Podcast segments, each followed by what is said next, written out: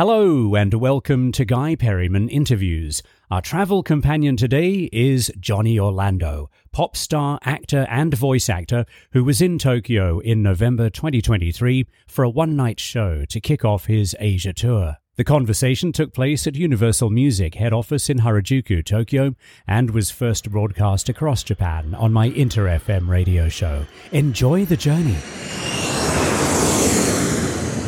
Wonderful to welcome on board Johnny Orlando. Hello. Hello, thank you for having me. Great to meet you. Welcome to Tokyo. Thank you. I was looking at your Instagram and I've seen food. Lots, yes, absolutely. Your first time to Japan. It is, yeah. Apart from food, have you seen anything, discovered anything? Have you had time to do anything? There's been lots of time. We we got here oh, like three days ago. The first day we were just we were wrecks. So we, we pretty much got some dinner in the hotel and then and then went to bed. But woke up the next day. We went to uh, oh we got subway pass Oh. three day subway passes. Yes, yes. The Tokyo subway. Let me just tell you, as as like uh, somebody I I live in LA now, but even Toronto, it's better. But oh my god, you can get everywhere on the subway. It's it's incredible. So uh, we we just kind of made the rounds. We were looking for restaurants. Went to Shibuya Crossing, and my parents got here the day after. We went to uh, yeah, we went to Shimokitazawa. I got a I got this jacket. Actually. I was going to say, great for clothing. Yeah, amazing for clothing. and I got probably the best iced coffee I've ever had in my whole life. Uh, so I mean, I'm I'm loving it here. It's Great. it's too early to say, but I, I don't know. I might move here. Who knows? Well, I always ask people, you've only been here three days and you've already listed off a whole bunch of cool things, but do you think there'll be one thing you would love to share with the world that you've discovered in Japan? honestly, probably just the way that people treat each other. And uh, like, it's, oh my God, even like the second we got off the plane, everybody, first of all, like in the airport terminal was so nice. Everybody smiles at you. It's just so, like, as you can imagine, uh, for like a, uh, North Americans are pretty brash, uh, in, in comparison, but, uh, even the fans, like we, we got out of the terminal, we had our bags and stuff, and there were, uh, some people waiting, and they started like lining up which is just unheard of. Like, is it's amazing, and obviously, like my fans in the rest of the world are are, are kind as well. But there's just like a there's like a, a discipline and a and a politeness here that is so unlike ev- anything that I've that I've ever experienced. So I'm I'm really excited for the show tomorrow, Great. and. I mean, I bet I wish the, the sushi in North America was as good as it is here. It's insane. That's where you can ship out then. Yeah. Oh yeah. Yeah. Yeah. Your album is all the things that could go wrong. And I love the idea of advantage from adversity. And I wonder for you, when things go wrong, how do you deal with it? What do you do? Um, I kind of just roll with it. To be honest, uh, that's something that has taken a long time to to be able to do. Like have the patience uh, to to see how everything works out when you know you're in the thick of something just going horribly wrong.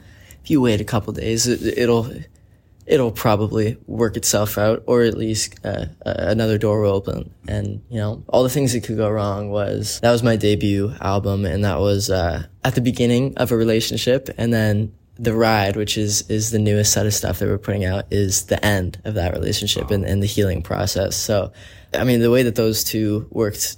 In, in terms of timing is couldn't have planned it better if I if I did plan it but yeah I, I think I think the ride is, is a testament to things just working themselves out. If you look at part one, it's pure anger. Part two uh, is a complicated mess of of feelings and guilt and everything else. And then part three is is a lot of forgiveness.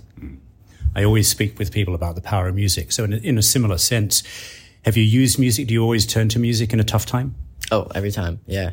Um, I always also discover new music in a in a tough time. Right after the breakup, I started listening to country music for for whatever reason. Well, they're good breakup songs. Oh yeah. Oh god. The like the Hank Hank Jr. and uh, "Play Me a Hank" song by Tyler Childers was a revelation. I'll tell you that. And and his his artist project as a whole was was such a help to me um, and influenced a lot of the stuff that not all of it is coming out, but uh, close to you specifically on part three that is from that period of time when I was just right in the thick of it. Yeah, I mean, every writing session is a is a.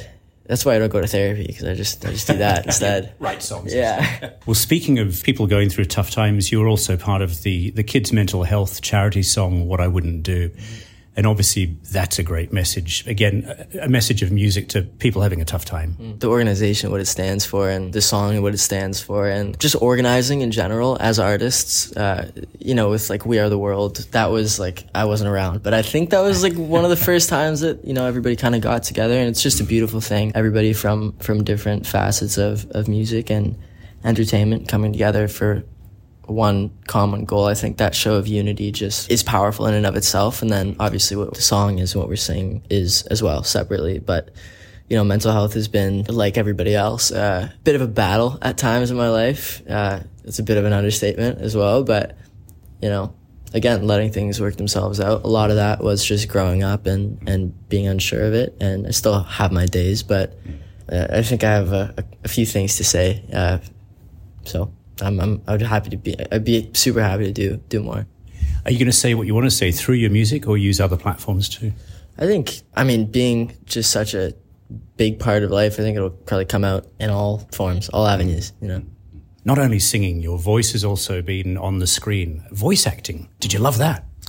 I do. I, I don't love anything as much as I love music, um, but the vo- voice acting is super fun. It's definitely an experience that I'm happy to say that, that I've had and open to in the future. But the, the acting stuff was mostly, I did a lot of it when I was like 11, 12, 13, just because I was too young to really do much in, in music. So it was kind of like working in the meantime and and just getting studio time and, and putting hours in. There's also a lot of discipline, a lot of honestly, acting is significantly harder than music to me. Maybe it's because it really just doesn't come naturally to me, but like learning lines and playing a part and, and there's so much discipline. There really is. And I was not good at that when I was little. So it, it definitely helped a lot. Are we likely to see your face on the screen again or on stage? More acting, do you think? I, honestly, yeah, like I think I'm at the point now where it would be a challenge that I would be open to. Not obviously that I've done everything that I that I've wanted to do in music. I, I have a lot left to accomplish and a lot left in the in the tank there. But acting is so scary to me. I don't I don't know why it's so intimidating. Um, but for sure something that I'd love to try again.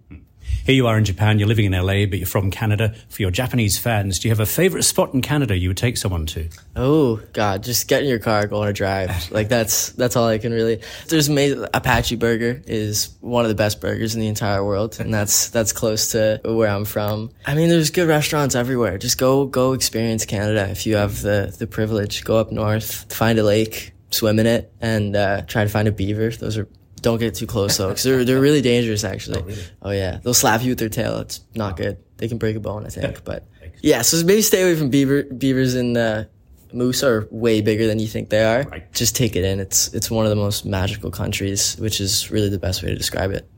We're going on a journey now. You can have your passport, credit card, and a mobile device.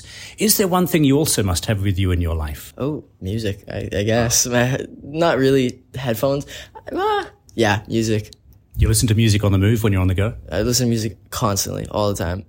If if I'm not listening to it, I'm thinking about it, or there's something playing my oh. playing in my head. And do you write music when you're on the road? Honestly, not that much. I brought my mic on tour. I don't think I plugged it in once. I go back and work on things a lot. I don't know. I just like my little space when I'm actually creating, but oh. um, I, I'll work on like production and, and just just practicing mostly. And finally, on your journey, you can have a travel companion to sit down with and have a conversation with. Anyone from history or anyone alive oh. today, who would you love to talk with? Oh, goodness. God, I feel like there's so many answers to this question, and I really want to impress people. But probably one of my buddies. I, I, miss my friends when I'm on tour. I oh. do, uh, which is not a very impressive answer, but uh, I, I, do, I do miss my friends. I, I miss my family. I love my fans, and, and they're also like my family. But it'd be nice to have a little piece of piece of home with me. That kind of goes back to the beginning of the conversation, talking about music helping you through life. Obviously, family and friends do the same too. Of course, yeah. yeah. Johnny Orlando, thank you for the music. Thank you for having me. And thank you for joining us today. For more interviews and information, please go to guyperryman.com.